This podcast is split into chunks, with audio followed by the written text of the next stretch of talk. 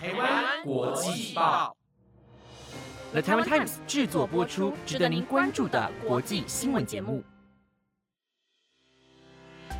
欢迎收听台湾国际报，我是婉萱，马上带您关心七月二十七号的国际新闻重点。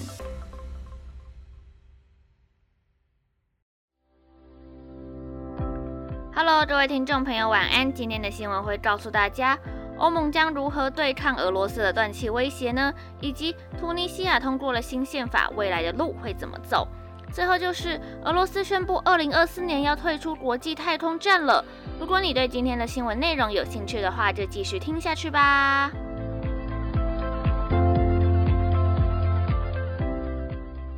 新闻首先要先带您关心到。菲律宾北部埃博拉省今天早上发生规模7.1的强震，当地的窗户都被震碎，多处民宅倒塌，更一度造成首都马尼拉的轻轨停驶。马尼拉的居民也表示能够感受到建筑物的摇晃。根据菲律宾媒体的报道，这起强震至少造成一间医院的部分倒塌。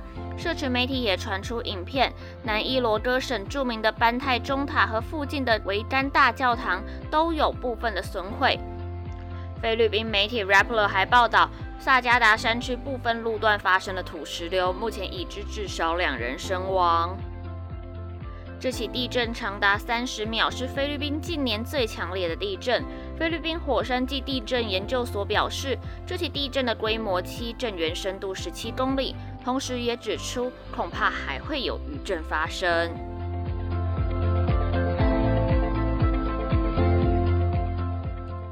接下来带您关心到。乌俄战争持续延烧，欧洲多国为了支持乌克兰，对俄罗斯解除制裁。昨天嘉义也有提到，俄罗斯也因此还击，看上了欧盟高度依赖俄罗斯天然气，因此宣布将大幅降低对德国的天然气供应量。北溪一号天然输送管道经过年度维修后，几天前才恢复供应，但供气量仅仅达到管道容量的百分之四十。为此，欧盟能源部长二十六号表示，欧盟要与德国站在一起，同意天然气使用量减缩计划。今年冬天自愿减少百分之十五的天然气用量。欧盟执委会指出，各国联合减用天然气百分之十五，整体减量可以达到四百五十亿立方公尺。原本欧盟是要规定每个国家都要遵守减少百分之十五用量的计划，但因为匈牙利并不同意该计划，因此改为部分国家和企业可以豁免。德国经济部长哈伯特表示，这项协议能够让俄罗斯总统普京看到，即便他减少供应天然气，欧洲依旧团结，他没有办法挑拨离间。但事实上，过去欧洲天然气储存设施在此时是几乎满载的状态，以储备过冬。但目前的储存量不足以应付供应变动过大或是短缺的情况。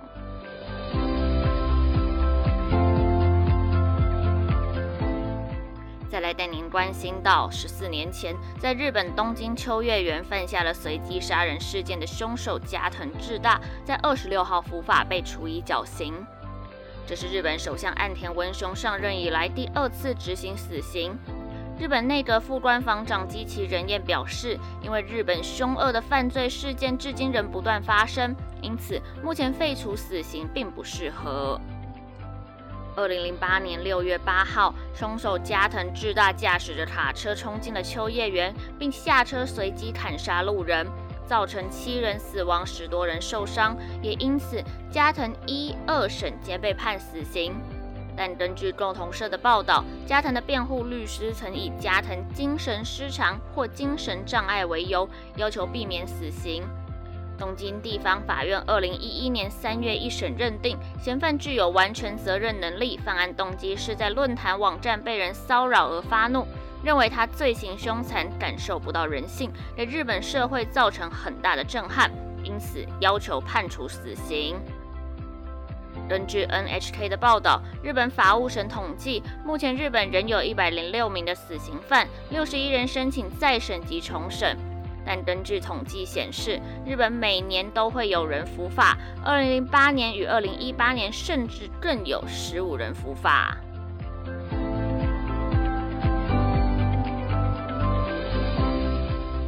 接下来带您关心到，北非国家突尼西亚二十五号经过公民投票后，通过了新的宪法。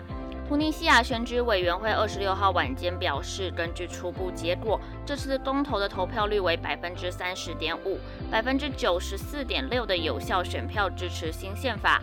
但本次的投票，专家认为将会让突尼西亚走回独裁。突尼西亚总统萨伊德去年七月二十五号解散政府，冻结国会，后来开始以行政命令进行统治，解散国会并控制司法机构。政治学家雷迪西表示，这让萨伊德有了更大的权力。突尼西亚问题专家查利夫也说，萨伊德将独自执政，而因为反对派被边缘化，加上民众的漠不关心，突尼西亚正朝着削弱国会制、强化总统制的方向发展。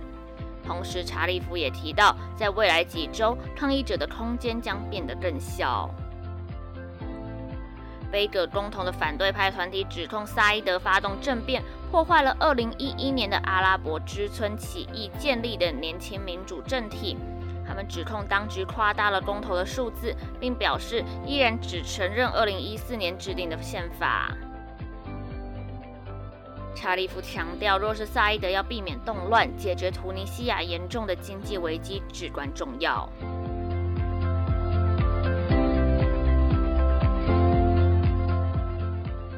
新闻的最后，带您关心到，俄罗斯新上任的太空总署署长二十六号表示，俄罗斯计划将在二零二四年退出国际太空站，并成立自己的俄国太空站。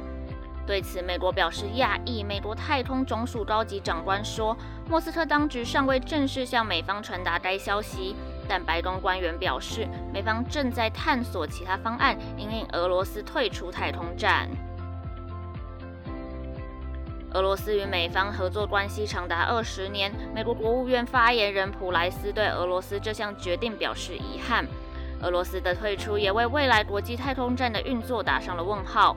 专家认为，在没有俄罗斯的合作下，要维持运作极度困难，这简直是一场噩梦。美国国家航空暨太空总署署长尼尔森表示，美国将致力让国际太空站持续运作至二零三零年，并持续对伙伴们协调。旗下拥有太空探索公司 SpaceX 的世界首富马斯克则对俄罗斯说：“一路顺风。”